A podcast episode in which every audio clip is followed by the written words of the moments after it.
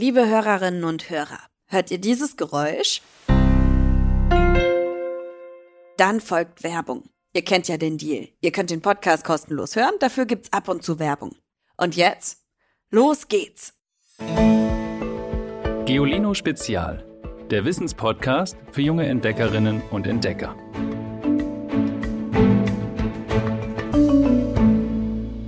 Hey! Hi o god dag.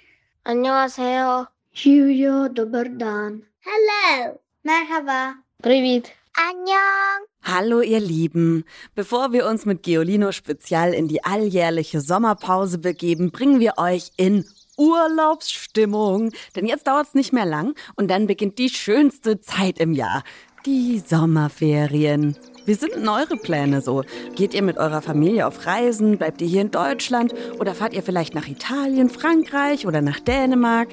Auf Reisen gibt es ja nicht nur viel zu sehen, sondern auch zu hören. Weltweit nämlich mehr als 7000 Sprachen. Und in die Welt dieser Sprachen tauchen wir in dieser Folge ein. Auch Sprachen schaffen ja die unsichtbare Welt, unsere Gedanken, nun gut, nicht jetzt so sichtbar zu machen, aber zumindest hörbar zu machen. Also legt die Füße hoch, lehnt euch zurück und auf geht's auf unsere kleine Entdeckungsreise.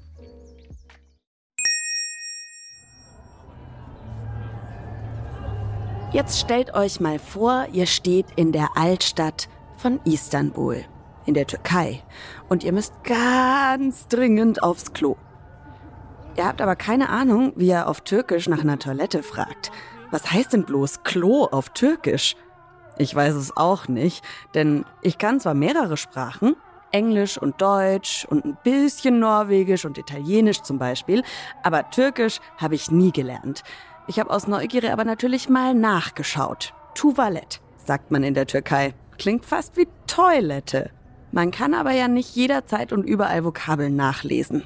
Wäre es also nicht mega praktisch, wenn alle Menschen eine Sprache sprechen würden? Dann könnten wir uns mühelos mit jeder Mann und jeder Frau auf der ganzen Welt unterhalten. Allerdings müsste sich die ganze Welt dann auch auf eine gemeinsame Sprache einigen. Das Deutsche hätte da vermutlich schlechte Karten. Zu komplizierter Satzbau und klingt auch nicht schön, sagen zumindest viele, verglichen mit Italienisch zum Beispiel. Aber wie wäre es mit Englisch? Das lernen viele doch sowieso in der Schule. Oder Chinesisch, weil das die meisten Menschen als Muttersprache haben. Oder vielleicht ein künstlicher Mischmasch aus vielen Sprachen, wie Esperanto, das ein bisschen wie Spanisch, Deutsch und Russisch klingt. Ihr seht es schon, weil so vieles für und gegen jeden Vorschlag spricht, hat sich bis heute keine Weltsprache für alle durchsetzen können. Da hatten es unsere frühen Vorfahren besser.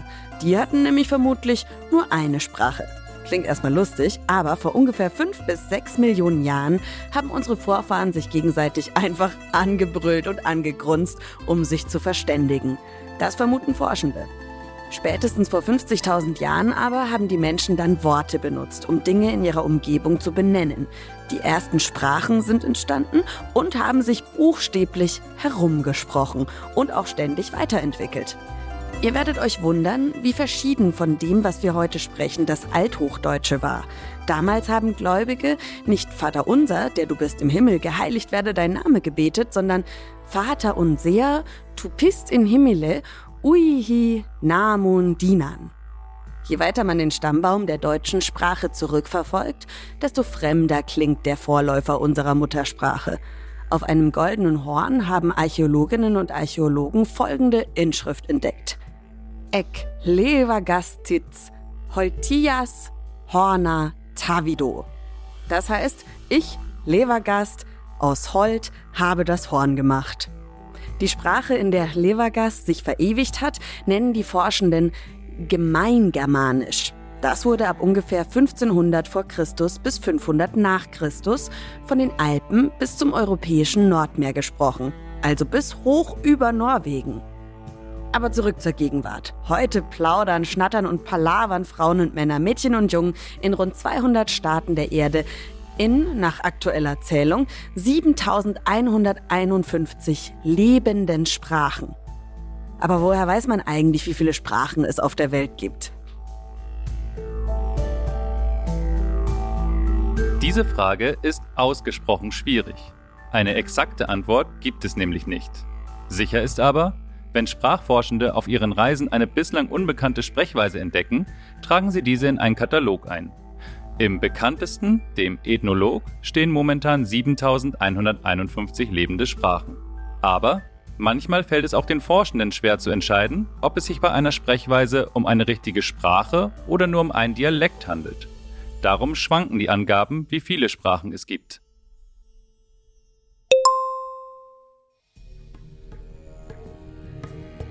Nach und nach haben sich die einzelnen Sprachen in der Geschichte der Menschheit immer mehr voneinander getrennt. Zum Beispiel, weil manche Menschen in abgelegenen Regionen der Erde zu siedeln begonnen haben und den Kontakt mit anderen Gruppen verloren haben, wie die Aborigines in Australien. Andere Völker dagegen sind über viele tausend Jahre miteinander in Kontakt geblieben und haben sich sprachliche Gemeinsamkeiten mit ihren Nachbarn bewahrt.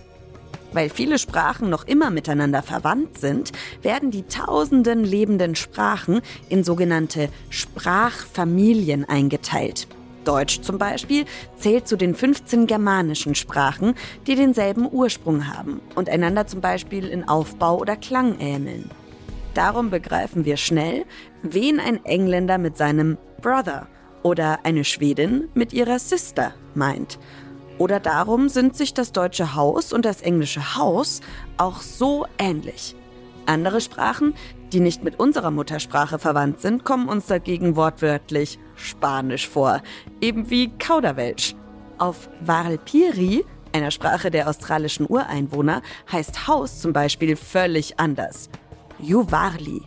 Ganz besonders klingen für unsere Ohren aber zum Beispiel auch die Klicksprachen einiger südafrikanischer Völker.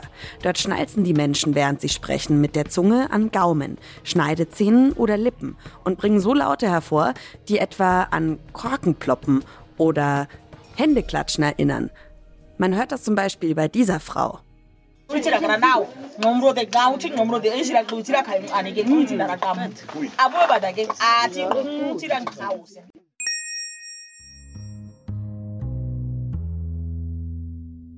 Sprachen beeinflussen und verändern sich ständig gegenseitig, ununterbrochen. Überschreiten wir auf Reisen Grenzen, um von einem Land ins andere zu gelangen, lassen sich die Sprachen darum nicht so klar voneinander trennen wie die Länderflächen. Und so verwirrend diese Vielfalt manchmal ist, sie hat auch ihr Gutes. In jeder Sprache gibt es Wörter, die sich nur schwer übersetzen lassen. Für die findet man in anderen Sprachen einfach keinen passenden Begriff. Aber bei Bedarf können wir uns die einfach ausleihen. Schon immer haben Menschen einfach fremde Wörter in den Mund genommen, wenn ihnen die eigenen gefehlt haben. Darum benutzen US-Amerikaner und Amerikanerinnen das deutsche Wort Kindergarten. Franzosen spielen Handball und Finnen machen eine Kavi-Pausi, eine Kaffeepause. Andererseits ist auch unser Wortschatz durch eingewanderte Wörter reicher geworden. Von den rund 140.000 Begriffen im Duden stammt ungefähr jedes vierte aus einer anderen Sprache. Die meisten aus dem Lateinischen und Griechischen, Englischen, Französischen und Italienischen. Es gibt aber auch Exoten, wie die Hängematte. Der Begriff stammt vom haitianischen Wort Hamaka und ist hier in Deutschland ab dem 16. Jahrhundert eingedeutscht worden. Wobei auch das heutige Deutsch nicht gleich Deutsch ist. Das lässt sich schnell hören, wenn ihr zum Beispiel aus Schwaben kommt und euch mal mit einem Rheinländer, einer Hessin oder einem Niederbayer unterhaltet. Für eine Reihe von Dingen benutzen wir je nachdem, wo wir herkommen, ganz unterschiedliche Worte. Überprüft das doch mal selbst und hackt bei Freunden aus anderen Regionen nach, was sie beim Bäcker kaufen. Brötchen, Schrippen, Semmeln, Weckerl oder was ganz anderes. Ich komme ja ursprünglich aus Franken, also aus dem Norden von Bayern. Und ich habe das Gefühl, da spricht jeder Ort einen anderen Dialekt. Und jetzt gibt es ein paar Extrapunkte, wenn ihr uns eine Sprachnachricht schickt, wenn ihr wisst, was dieses Wort bedeutet. Göger. Das, so viel kann ich sagen, ist das Lieblingstier meiner Omi. Oft stammen solche Begriffe aus einem der unzähligen Dialekte, also den Mundarten, die sich in den verschiedenen Regionen entwickelt haben. Das sogenannte Standarddeutsch spricht übrigens niemand. Nicht einmal die Einwohner Hannovers, auch wenn das so gern über sie behauptet wird. Ich finde Dialekte toll. Man hört uns eben an, woher wir kommen und trotzdem verändern sich auch die Dialekte. Wörter aus einer bestimmten Region setzen sich auch anderswo durch und umgekehrt. Dazu gehört auch Tschüss. Bei uns in Franken würde man dann aber eher Tschüss sagen. Die Verabschiedung war bis vor gut 50 Jahren nur in Norddeutschland üblich und hat sich immer weiter in Richtung Süden vorgearbeitet. Mittlerweile kommt sie neben Pfirti oder Savus auch in Bayern über die Lippen. Nur mit Moin können die Bayern noch nicht so viel anfangen.